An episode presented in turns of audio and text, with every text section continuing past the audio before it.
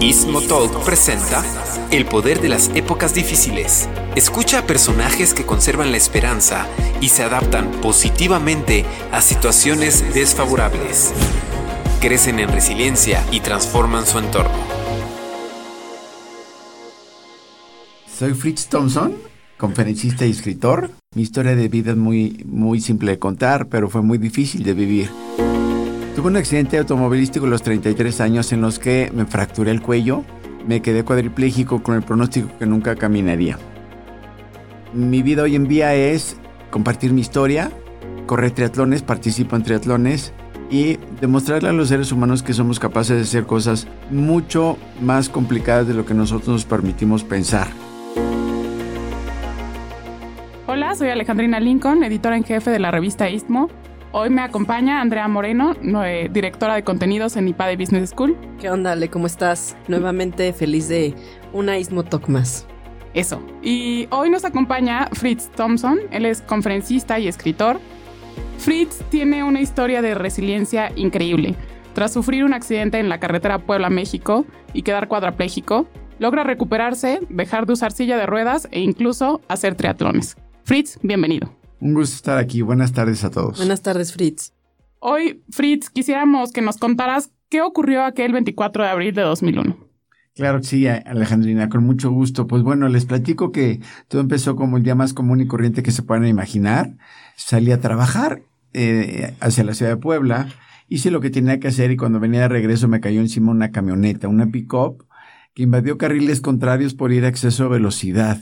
Aplastó el techo de mi vehículo lo cual provocó que mi cabeza fuera eh, empujada hacia adentro de mis hombros con tal violencia que las vértebras cervicales, las vértebras del cuello, se fracturaran y me produjera una lesión medular. Una lesión medular que en términos médicos no permitiría que yo me volviera a mover, ni tuviera reflejos, ni sensibilidad del lugar de la lesión hacia abajo. La lesión fue en el cuello, el lugar más fácil de explicarla es donde está el cuello, el nudo de la corbata, y eh, una vida que había sido una vida de trabajo, de esfuerzo, de planes, de sueños, es una vida que de repente se ve truncada de manera instantánea con el pronóstico de vivir con un signo de interrogación.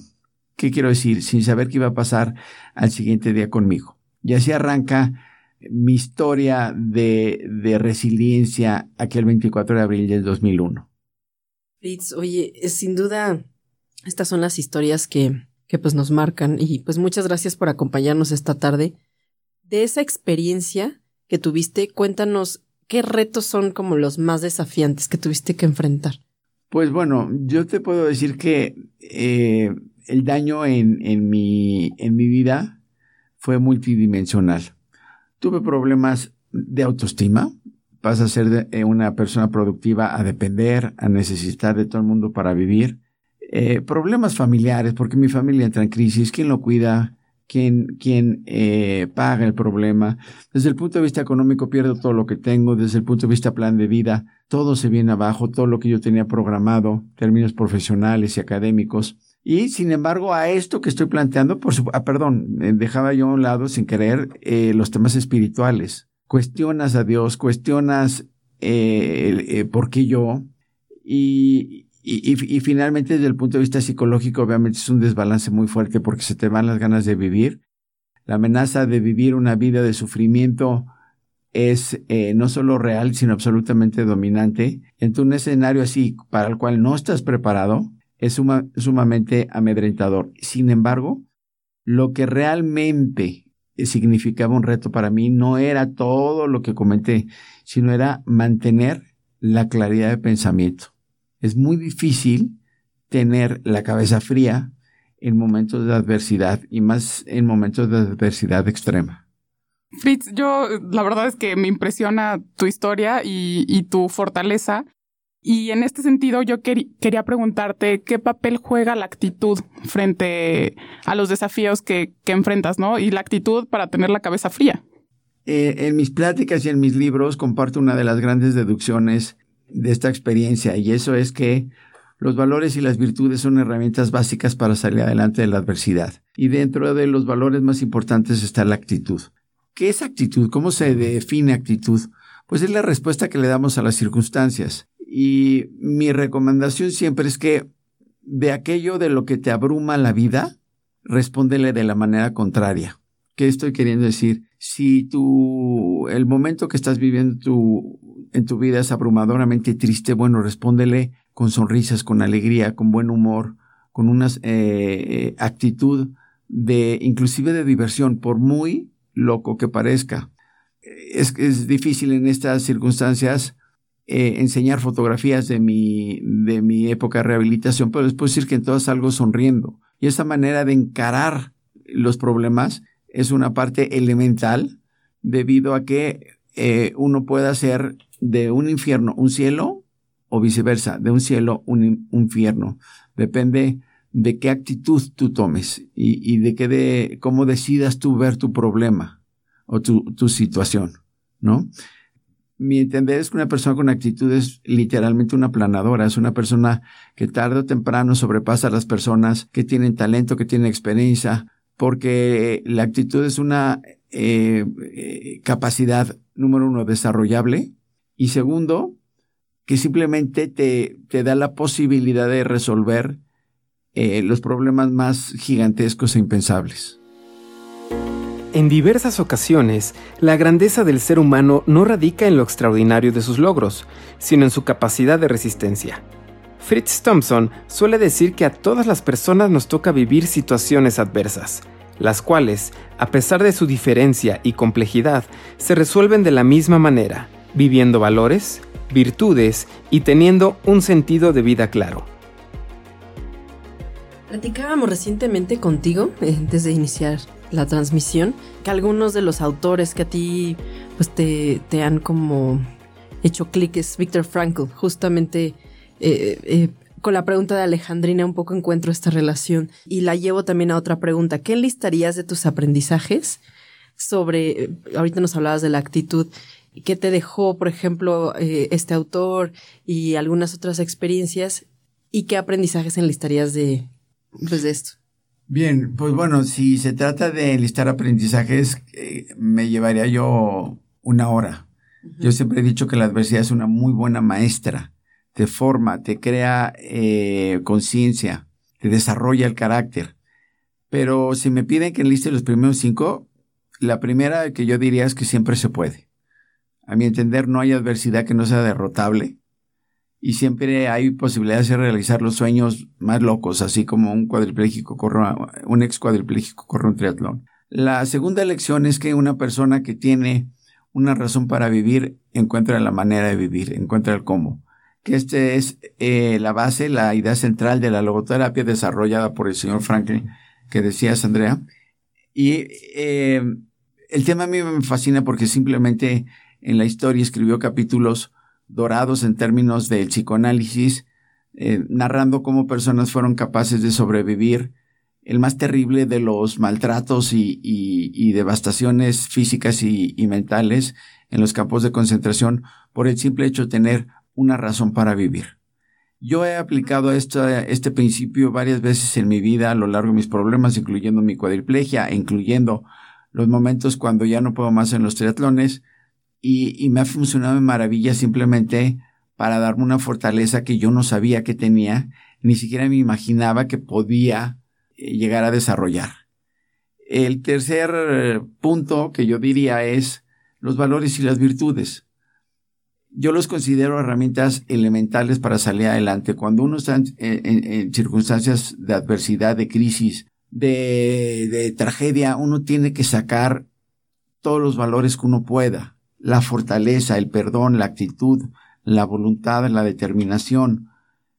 Estuve tres años eh, hospitalizado en terapia y me di perfectamente cuenta de quienes eran capaces de salir adelante simplemente por ver que poseían esos valores y esas virtudes de las cuales eh, estoy hablando.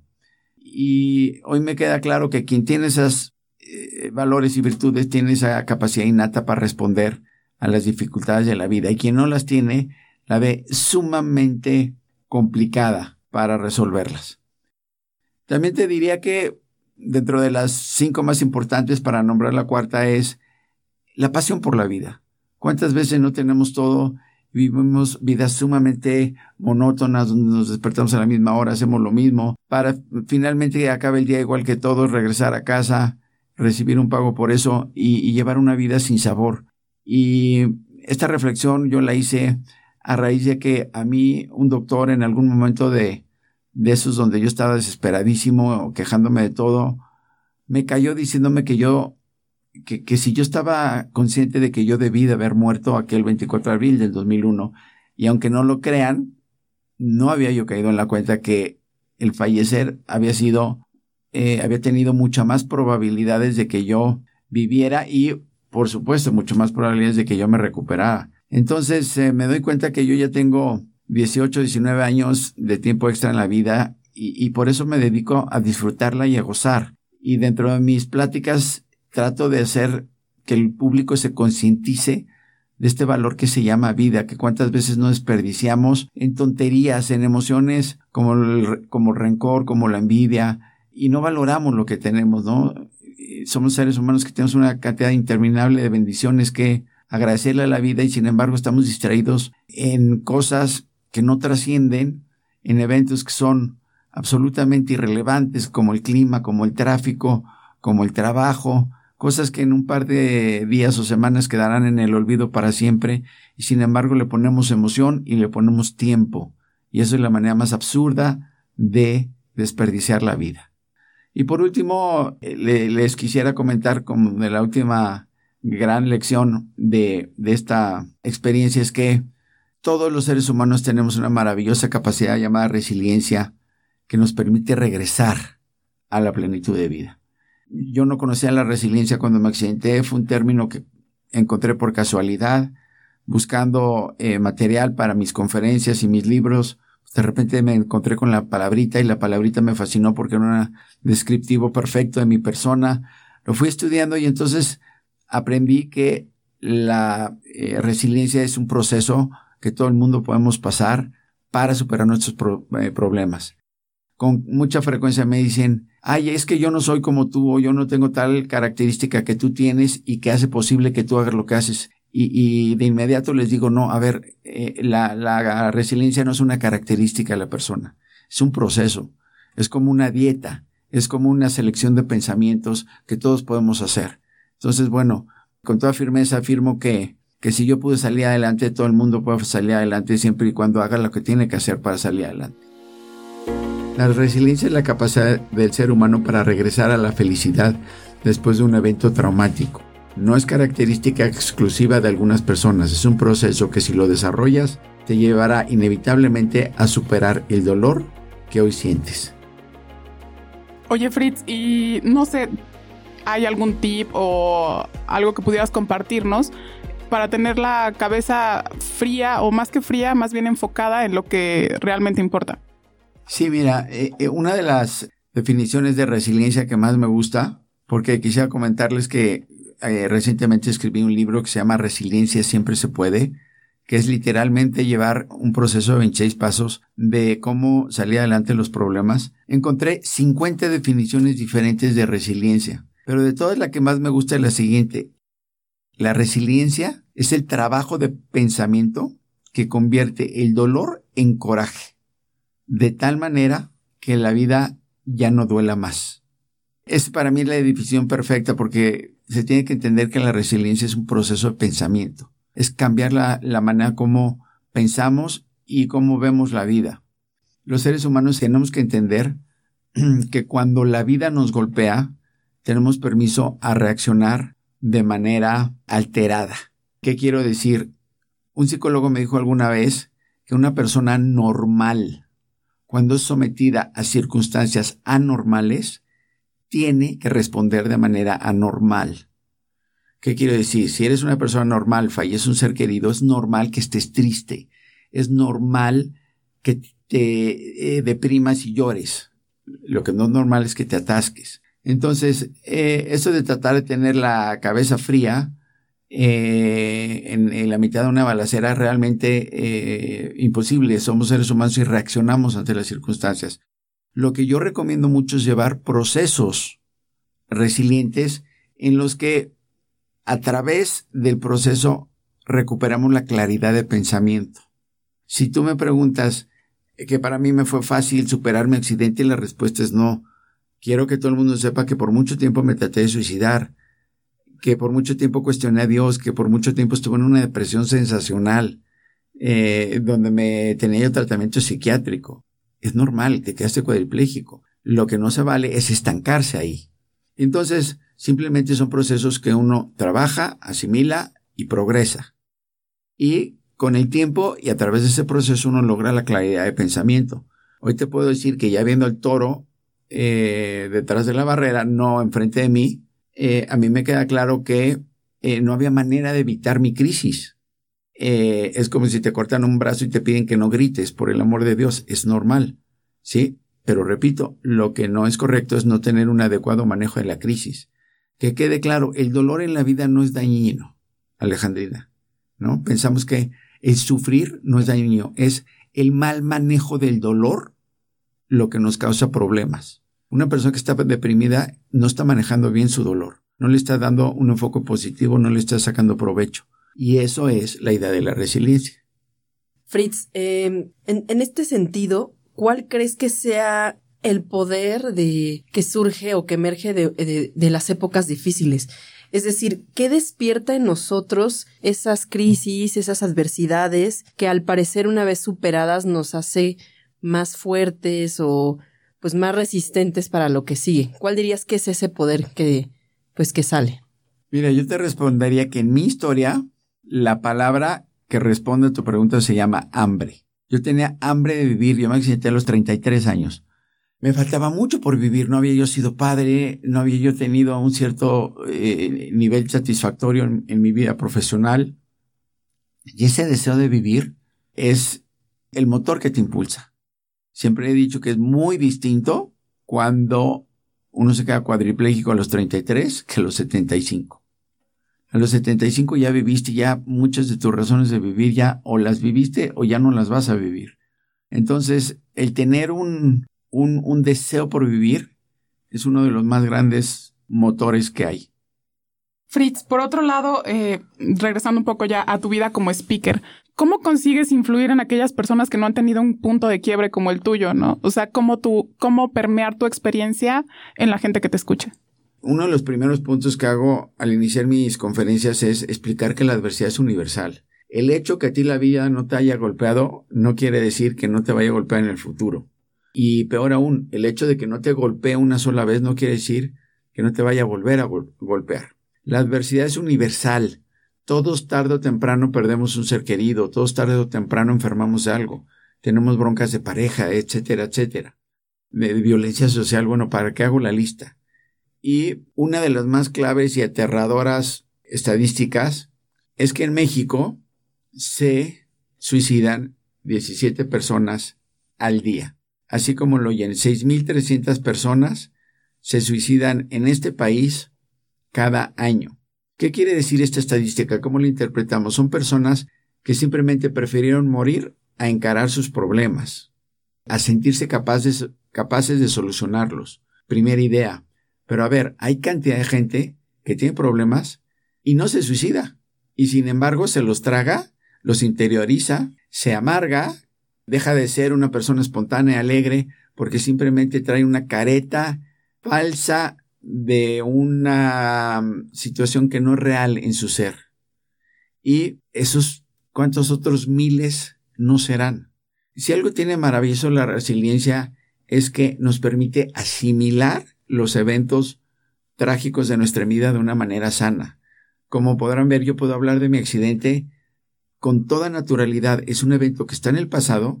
No tengo emociones negativas hacia mi accidente, no lo lamento, eh, si tengo algún tipo de emociones serían positivas, ¿no? De satisfacción, etcétera.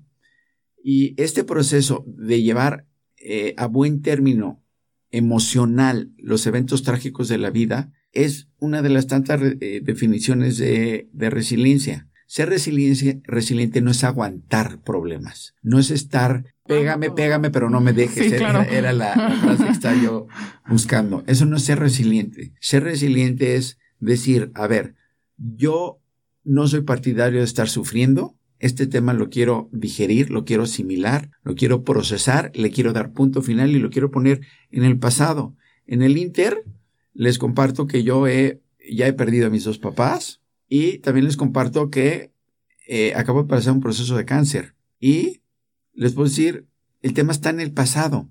Y, les puedo decir que no tengo el más mínimo problema ni de contarlo, ni de eh, enfrentarlo. La vida son sub y bajas. De repente la vida te sorprende y tú tienes que responder de acuerdo a las circunstancias. Y en la manera en que tú tengas capacidad para responderle a las circunstancias, tienes la capacidad para ser feliz en la vida. ¿Cuántos cientos de personas cuadripléjicas no conocí a quienes la adversidad les había quitado el gusto por la vida? Y eso no se vale. Porque vivir es una verdadera bendición. Y en mis pláticas yo le cuestiono al público con esta pregunta y, estoy seguro que me darán la razón.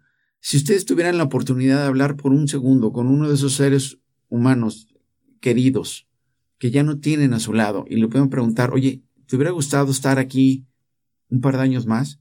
Estoy seguro que la gran, gran mayoría respondería, por supuesto que me hubiera gustado estar aquí otro rato, ¿no? Y no se vale que nosotros que tenemos todavía esa bendición que se llama vivir, estar aquí amargados. Sea, si la vida te golpea, tienes que tener la habilidad para manejar los golpes, ponerlos en el pasado y seguir gozando de la vida, que es la resiliencia en esencia, gozar la vida. La gratitud contribuye al buen funcionamiento cerebral al activar el hipotálamo. Por ello, puede ser una buena vía para superar los momentos adversos. También es adictiva, pues al llevar a cabo actos de bondad y agradecimiento, el cerebro libera grandes cantidades de dopamina, una recompensa natural que nos invita a cultivar la gratitud. Platícanos, Fritz, ¿cómo surge este momento de volverte escritor y contar tu historia a través de diferentes formas? Y bueno, también eh, cómo surgió el pues este afán por eh, además superarte a ti mismo con los triatlones. ¿Cuántos triatlones llevas? Llevo cinco triatlones y un gran fondo. Ah, pues. Eh, los triatlones en los que compito son en la categoría de olímpicos, distancia olímpica, que es uno y medio, un kilómetro y medio nadando, 40 en bici, 10 corriendo. Y el gran fondo es una vuelta a la isla de Cozumel, 80 eh, kilómetros de bicicleta únicamente, sin nado y sin carrera. ¿Cómo nace?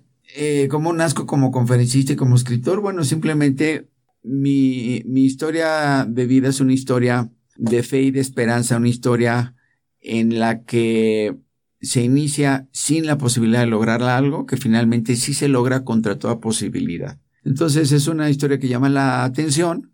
Me pidieron que la contara una vez aquí en el IPADE. Y bueno, ahí empezó todo hace, hace 16 años, me parece.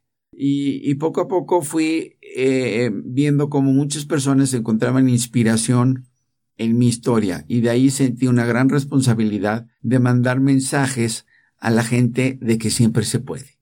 Y, que la gente tiene que entender que los golpes no determinan ni tu persona ni tu felicidad. Que eso eres, tu esencia es imposible que sea afectada. Así estés sentado en una silla de ruedas, tu valor no es afectado por un eh, evento trágico, ni tampoco tu capacidad para disfrutar la vida.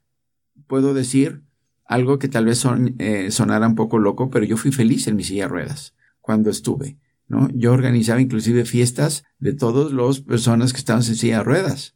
Y, y, repito, esa capacidad para ser felices la determina uno mismo, no es circunstancial, no lo que te sucede, lo que te hace feliz o lo que te hace infeliz, cómo lo interpretas. Y entonces, ese mensaje que yo creo que a la gente no nos queda claro, porque siempre eh, tendemos a culpar, ¿no? Por tu culpa no soy feliz, ¿no? Típico expresión en una pareja o eh, por culpa del conductor borracho. Pues bueno, a ver, mi control sobre mi vida no lo tiene el borracho, lo tengo yo, no lo tengo quien me golpeó, quien me hizo el daño, lo tengo yo. Y esa idea central es una idea que, que, que yo puedo ver que a la gran mayoría de la gente le falta, hacerse responsable de su felicidad. Y entonces, cuando yo vi esta necesidad, he tratado de de, cambiar esa manera de pensar de las personas y eso es lo que trato de hacer en mis conferencias. Ahora, ¿cómo surjo como escritor? Es muy eh, sencillo. Eh, cantidad de gente eh, no, no puede, no puedo llegar a mucha gente por cuestiones de distancia, por cuestiones de lo que sea. ¿Cómo voy a llegar yo a la ciudad de Tecate en Baja California si, si, si no hay eh, público suficiente? Sin embargo, hay gente que me necesita, que necesita más bien mi historia. Entonces, pues bueno, un libro sí llega. Y entonces, así es como empecé. Y les puedo decir que una de las partes más irónicas de mi historia es que lo que yo llamo el día negro de mi vida se convirtió en el día donde yo encontré mis pasiones, que es dar conferencias y escribir libros. Wow, estoy impresionada con tu historia. Fritz, eh, regresando un poco a los triatlones, yo tengo una duda. No, nadie te dijo alguna vez eh, cuando empezaste como a entrenar algo así como de ya puedes caminar, ¿no? Ya déjalo ahí, ¿no? O sea, ¿por qué forzarte un paso más adelante cuando digamos, ya era como la cereza del pastel, ¿no? Esa es la pregunta que todo el mundo se hace y yo respondería de la siguiente manera. Para un cuadripléjico es la cosa más lógica del mundo. ¿Qué quiero decir? Esa sensación de cruzar una meta, y estoy seguro que cualquier corredor o triatleta eh, me entenderá, es una sensación mágica.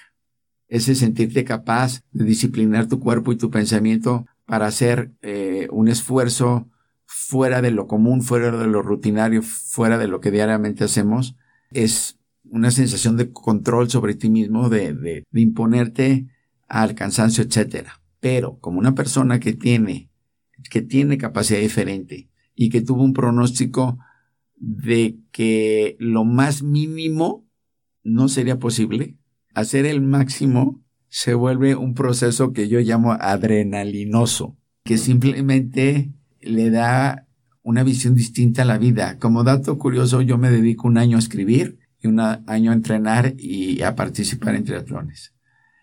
Y les puedo decir que mientras escribo vivo con ansias del momento de volver a entrenar y de volver a participar en un triatlón. Es una manera que yo llamo de tocar el cielo. Si me dan permiso de decirlo de una manera bastante fea, es mi venganza hacia mi cuadriplegia ¿no? Quien alguna vez me condenó a no moverme, pues bueno, hoy hago lo que se me da la gana, con la gran dificultad que se me da la gana. Y, les puedo decir que cada una de las fechas en las que participé en una de las carreras son fechas que están marcadas en mi vida de manera eh, tan importante como el día que nació, el día que nació mi hijo. fueron días que, bueno, la alegría y la felicidad estuvo en todo su esplendor. Y también cuando estás entrenando, estás pensando entonces en tu próximo libro y así vas alternando.